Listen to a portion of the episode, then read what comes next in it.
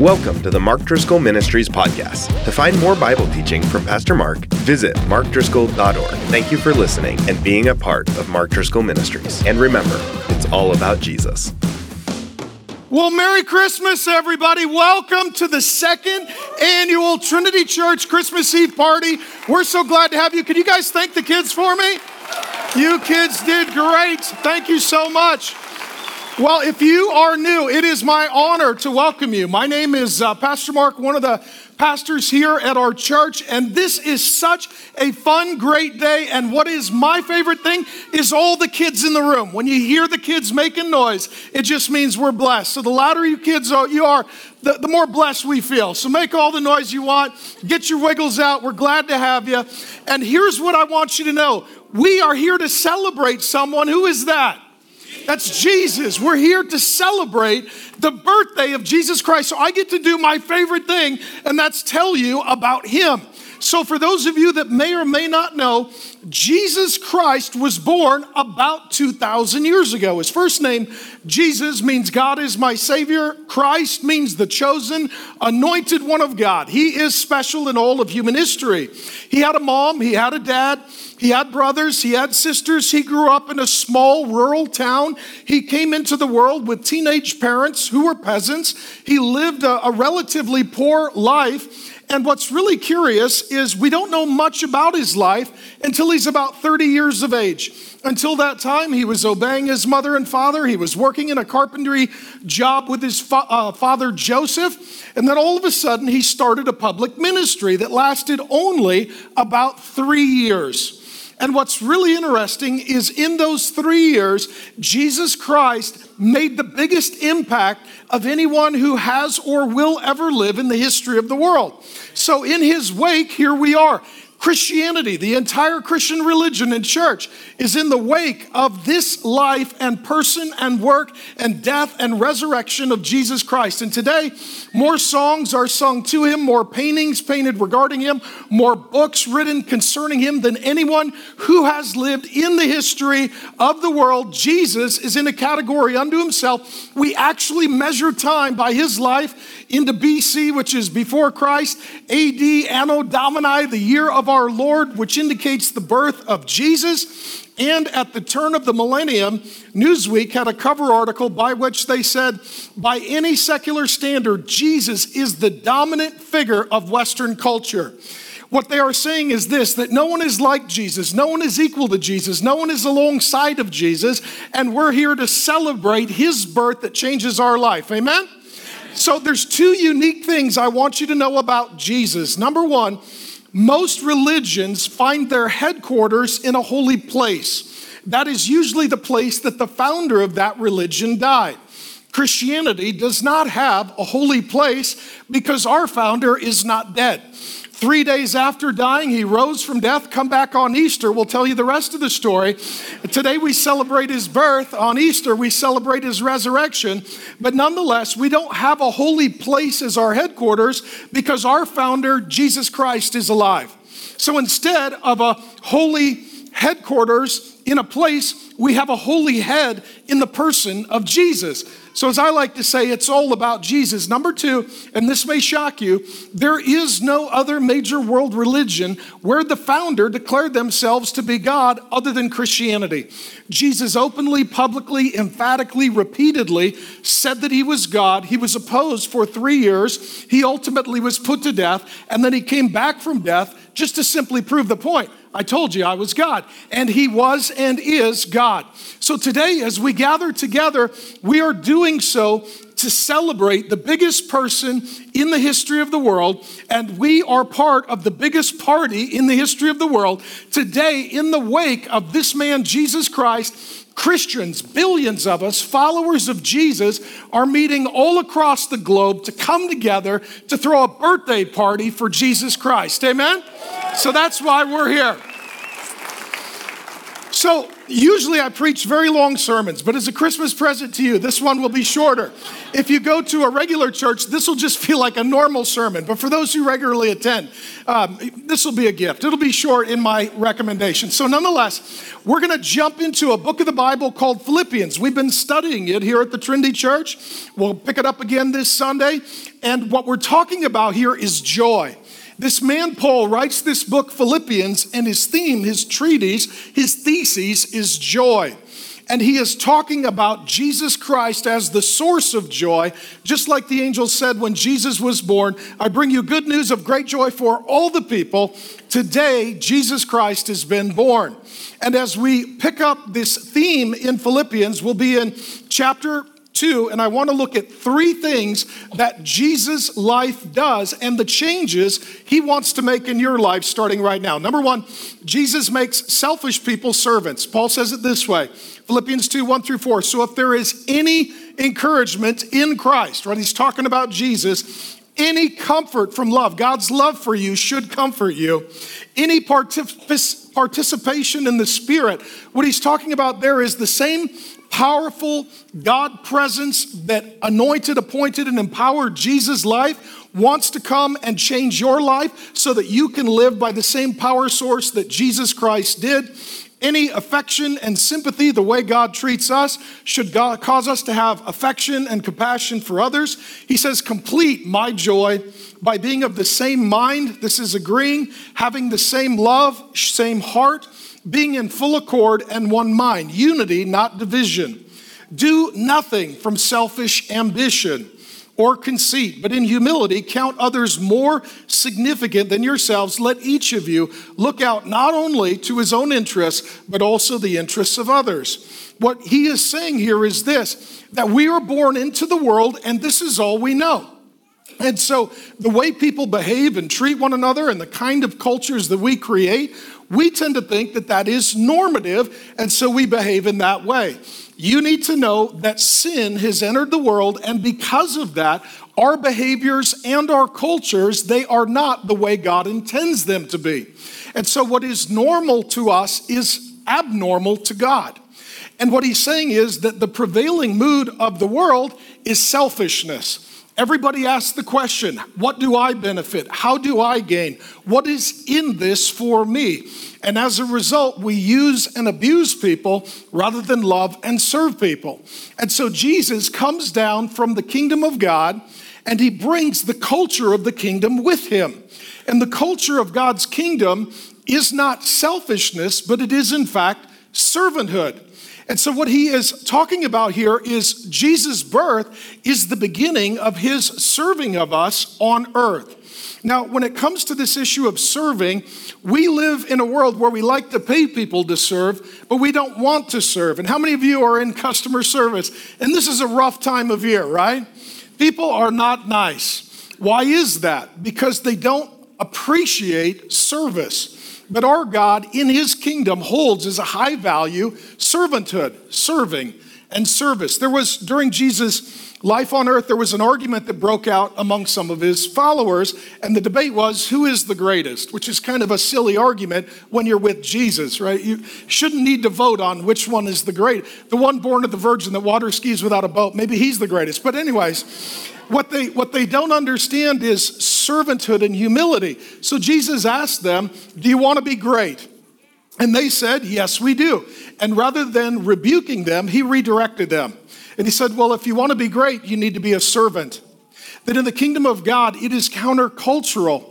And he goes on to say, The Son of Man, speaking of himself, didn't come to be served, but to what? To serve and to give his life as a ransom for many. That's how Jesus became our Savior. I need you to see that Jesus was born into human history to serve you. He loves to serve people. He has this desire to help you. He considers you a blessing, not a burden. He wants to build you up. He's not coming to beat you down. Jesus humbly served us by becoming a human being. God became a man. Uh, Jesus humbly served us by living a life on the earth as we do, experiencing sickness and opposition and hardship and betrayal and poverty and strife and conflict. Jesus served us by ultimately going to a cross which was a form of execution in the ancient world, and he died to serve you. He died to serve you. And then they buried him, and three days later he rose. He ascended into heaven, and I have good news for you. Right now, Jesus is still serving people. You can pray to him, and he will hear and answer you. You can cry out to him, and his presence will come and comfort you. That our Jesus didn't just serve, he continues to serve. He loves you so much, and he is happy to serve you today. And what he wants that to be for you is not only him serving you, but you learning to have the posture of a servant and serve others, and to serve others. And this is so crucial as we head into Christmas tomorrow. When the family gets together, if everybody has a mentality of, I'm here to serve and consider your needs above my own, it will be a joy filled environment and the kingdom of heaven will come down into your home. If the attitude is one of selfishness, it will be a less cheerful environment. And so, what Jesus wants is to serve you and then help you learn how to serve others so that you can have a healthy, loving relationship with God and also with others. I made a quick chart for you on three kinds of relationships. A selfish person and a selfish person, they have a competitive relationship. They're always trying to take more and win. It's scorekeeping. Selfish people with a servant uh, ends up in a cruel relationship. One person gives, the other takes, and it is not a mutual reciprocity. The best, healthiest relationships are two servants. Here's what I'm telling you when you wake up tomorrow, if you want to have a good day, think how can I serve? How can I help? How can I serve? How can I help? And you'll be enjoying that same example that Jesus gave. And if you will take this posture and mentality tomorrow to consider the needs of others above your own, if everyone has that attitude of gratitude, it changes the entire dynamics of the home. Here's what I'm telling you Jesus came down, and he came down to set an example that would provide an opportunity for us to have healthy marriages, healthy families, healthy relationships, and joy to the world. Amen? Okay, so guys, what that means is tomorrow, write it down. You're gonna do some dishes, okay? Don't even pray about it. Just take that as the word of the Lord, okay? That's what I'm telling you. Don't make mom cook everything, don't make mom clean everything. Help mom out. Number two, Jesus makes proud people humble. He goes on to say, Philippians 2 5 through 8, have this mind among yourselves, which is yours in Christ Jesus. What he says is if you meet Jesus, if you love Jesus, if you serve Jesus, if Jesus has forgiven you, your mind changes. You have a mindset reset. Who, though he was in the form of God, so Jesus is God, did not count equality with God a thing to be grasped, but he emptied himself, taking the form of a what? A servant, being born in the likeness of men, and being found in human form, he humbled himself.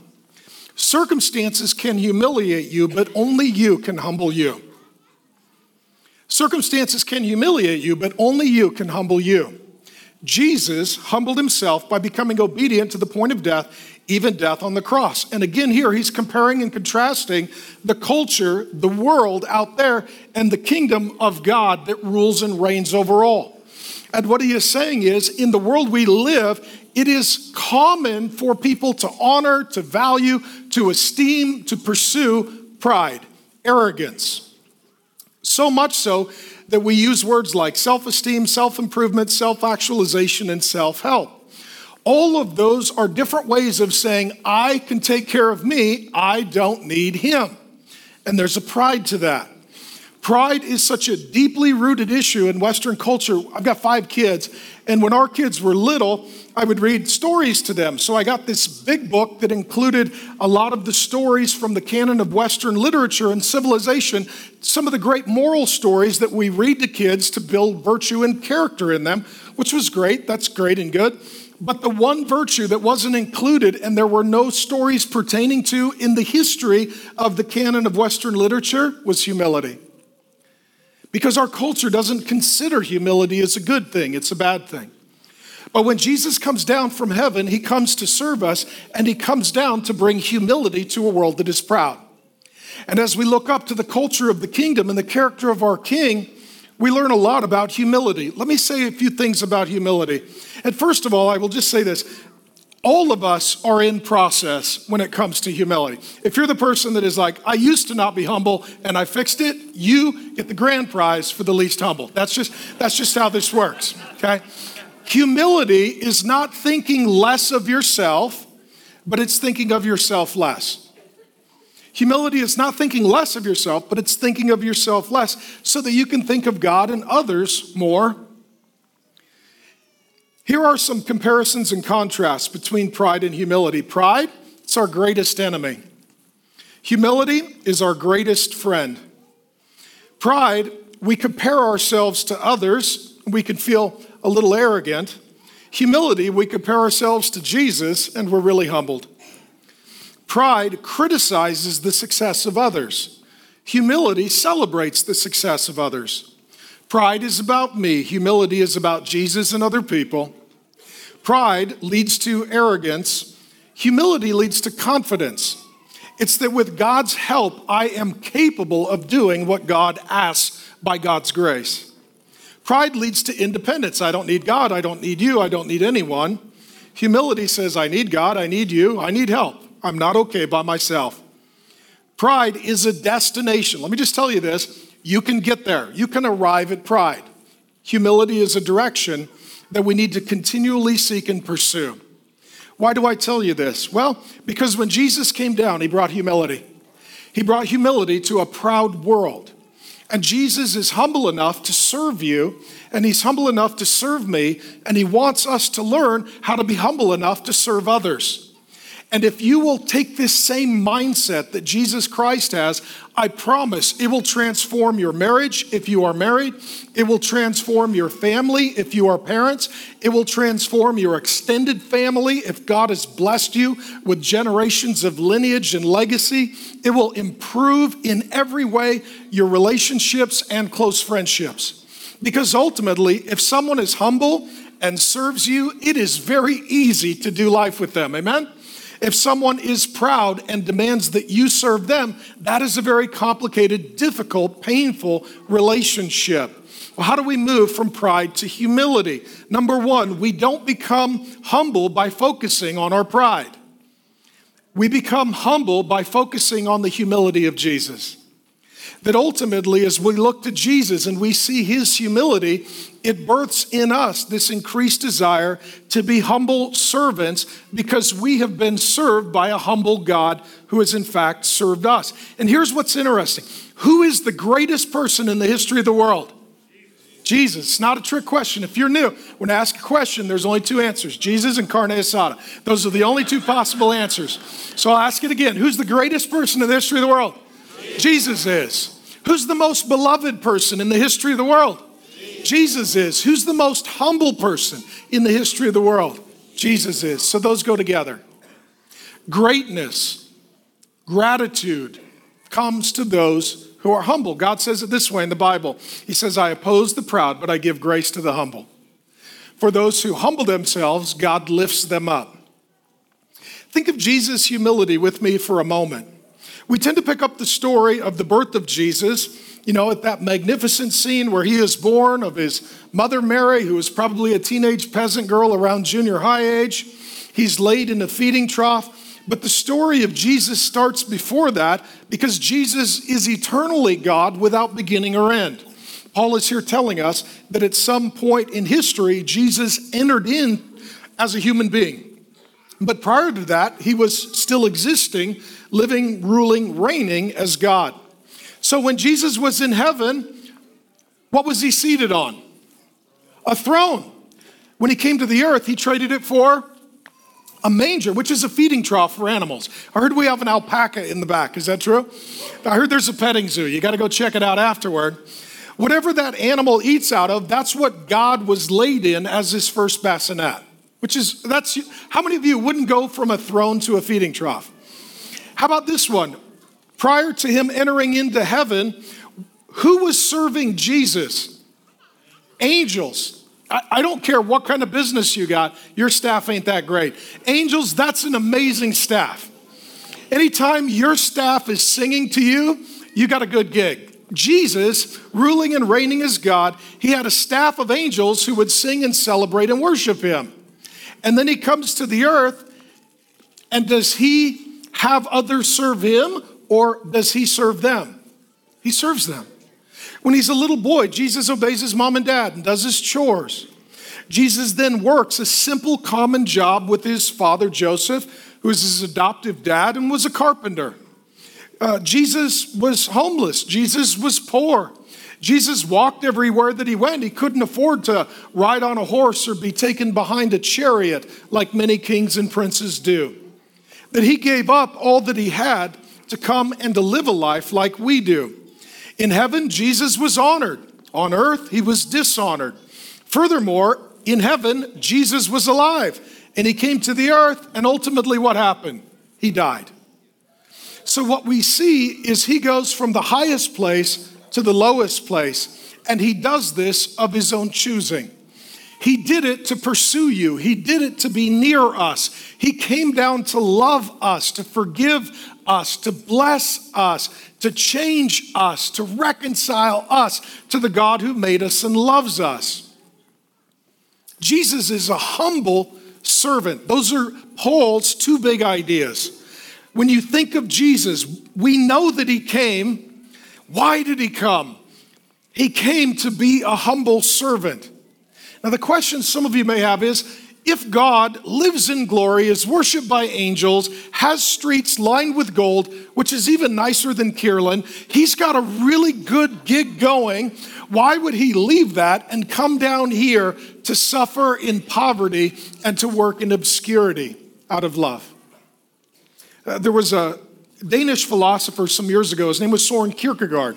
He was a Christian. He was trying to use a parable, an illustration, an analogy to explain why would Jesus go from there to here?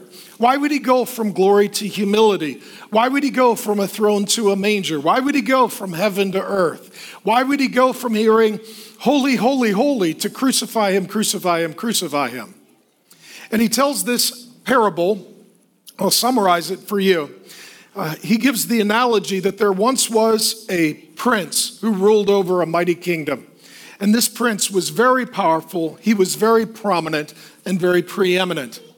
And then he decided one day that he wanted to have a loving relationship and take a bride. But his concern was if he was known to be looking for a mate, he would never be sure if the woman that he ended up with loved him or just wanted to be with the prince and enjoy the benefits of the kingdom. So he devised this strategy, and what he decided was that he would move out of the palace and the, the castle, that he would take a simple residence, that he would change his appearance, that he would dress as a peasant, and that he would go take a very common laborer's job as a poor person and he would live that life willingly and gladly. He did that for an extended period of time, and then he met the girl of his dreams, the woman that he wanted to be his bride. They got to know one another. She had no idea that he was the prince and that he had a kingdom. So he proposed, she agreed, she loved him, he loved her, they were married. And then he told her, Now that we're married, I'm going to bring you home to my house. And she was a bit surprised when they showed up at a castle. And she asked him, Why are we here? He said, Well, I'm bringing you home. The gates of the castle open, and in comes the prince ruling his kingdom, and everyone is cheering and celebrating. And the bride did not know that she was loved by a prince. She looked at him and asked, Why didn't you tell me? He said, I wanted you to love me for me. And now that you love me for me, I'm giving you the kingdom. That little story illustrates why Jesus came as a humble servant. He came to love you, He came for a relationship with you. He came so that you would love him for his character, and that ultimately, if you enter into a loving relationship with him, when all is said and done, guess where you get to go? Into the kingdom. Into the kingdom. The third thing that I want to share with you in closing is that Jesus makes dead people alive. This is ultimately one of the great reasons why Jesus entered into human history. He came as a humble servant and he came to make dead people alive. Therefore, God has highly exalted him. Wow, where's Jesus today? He's not dead, he's raised, he ascended into heaven, and today Jesus Christ is alive and well. Jesus Christ is still a humble servant. Jesus Christ is still pursuing relationship. Jesus Christ is still forgiving sin. Jesus Christ is back on his throne. Jesus Christ is surrounded by angels. Jesus Christ is ruling and reigning, and his kingdom is extending over the nations of the earth. That he is highly exalted that ultimately, when you think of Jesus, I don't want you to just think of him as he was 2,000 years ago. I want you to think of him as he is today. In a moment, when we sing, your songs will go into the presence of Jesus. If you pray, your prayers will go into the presence of Jesus. If you ask for forgiveness of sin and eternal life, that request will go into the presence of Jesus Christ, that he is high and exalted, that he is still humble, that he is still serving and loving loving and pursuing. Amen? And this is the good news of great joy for all the people. Therefore, God has, you can clap if you want. Therefore, God has highly exalted him. And that's why we're here tonight. We're here to come in humility, to, to, to, seek to honor the one who is highly exalted and bestowed on him that is the name above every name. The name of Jesus, we don't just say God, we say Jesus Christ. He is our God, He is our Savior. And ultimately, it is His name that is above every name. Your name, my name, they matter. His name really matters. That at the name of Jesus, every what? Every knee shall bow. I love this. This is surrender, this is honor. Um, I think the last time I did this, I proposed to my wife, Grace. Right? This is what you do, gentlemen. Just write that down. Take a posture of humility. That ultimately, this posture of surrender is saying, You are the one who should be honored, and I am honored to honor you. You should be the center and focus of attention, and I am glad to point to you so that others can see who you are because you are incredible. That ultimately, every knee shall bow and I would even encourage you when we go to worship in a moment, if you feel like kneeling, you are welcome to do so. Ultimately, goes on to say that the name of Jesus, every knee should bow in heaven and where? On earth and under the earth. That's everybody. And that every tongue confess that Jesus Christ is Lord to the glory of God the Father. The whole point is this that ultimately we are here to declare Jesus Christ as Lord. Amen? That's why we're here. And that concept of Lord, that word of Lord, it is something a little strange to our ears, but it was familiar to those who first heard it. God's people were living under something called the Roman Empire.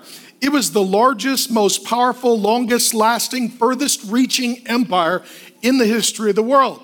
The one who ruled over all of that empire, his name was Nero. And here's what you would have to say if you were a citizen Nero is Lord. Nero is Lord. And at this point, when, when Jesus enters into human history, Nero is Lord. He is high and exalted. He's seated upon a throne. And Jesus is very low. He's a peasant child in a manger. And everyone was saying, Nero is Lord. And then ultimately, when all is said and done, Jesus will be high and exalted, and Nero has been brought low. I'll tell you right now, today, Nero is not high and exalted, he is brought low. Today, Jesus, who was low, has been brought high. Let me tell you why this is an encouragement. Sometimes during this season, you can feel a little low. You can feel like life didn't work out quite the way you wanted maybe financially, emotionally, relationally, maritally. It's a difficult season sometimes during the holidays, if we can be honest. We can feel like we're a little low. But here's the good news those who start high and low, those who start low and high. That ultimately Jesus wants to have you follow in his wake and his example. So let me tell you what Jesus has planned for you. Jesus says that one day he will return and our king will bring his kingdom to the earth. And that this world will be utterly and forever eternally changed. There will be no more taxes. There will be no more elections. Thank you, Lord Jesus. There will be no sickness. There will be no death. There will be no unreconciled relationships. There will be no wars. There will be no bullets. There will be no police officers because they won't be needed. We love them today, but we look forward to the day when we don't need this kind of protection from life on planet Earth. That when Jesus comes back, oh, it gets better. He is going to call you by name. If you will call to him by name, he will come back and call you by name. That your body will rise from the dead as Jesus' body rose from the dead. And that Jesus will enter you into a kingdom that never ends. And throughout the Bible, this kingdom of God that you are destined for, if you are a child of God, it is always typified with parties. Jesus goes to parties, he throws parties, kids come and have fun around him. Some of you are wondering, why did we throw a carnival? Why do we have bouncy houses? Why are there s'mores? Why, why is there snow? Because we're practicing for heaven. That's why we're doing it. Before we get there, we need to get really good at having a good time. We believe that Jesus is a happy God. We believe that Jesus is a cheerful God. We believe that Jesus is a loving God. We believe that Jesus is a forgiving God. We believe that Jesus is still a humble servant. And so, on behalf of our church family and my family, hey, thanks for joining us for this great party. We love you.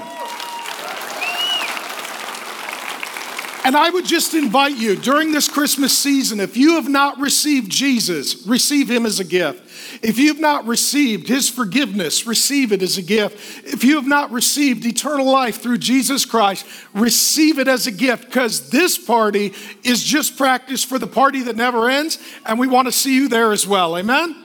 All right, let me pray. Father God, thank you, thank you, thank you. Thank you, Lord Jesus, for your humility that you came down to serve us. And thank you, thank you, thank you that you came to bring life and to bring it abundantly and to bring it fully and to bring it joyfully. So, Lord Jesus, we want to say in this moment, Jesus is Lord. Jesus is Lord. Jesus is Lord. Lord Jesus, we are here to celebrate and to practice for the kingdom party that never ends. Thank you for all of these dear people that have given us the honor of inviting them. Thank you for all the kids who are going to drink hot chocolate and get their wiggles out in a bouncy house. Thank you that we can laugh and have fun and make merriment because there is a God who loves us. There is a God who forgives us. There is a God who seeks us. There is a God who saves us. There is a God who serves us. And there is a God who is coming again to take us home for the party that never ends. And we look forward to it in Jesus' name. Amen. Merry Christmas.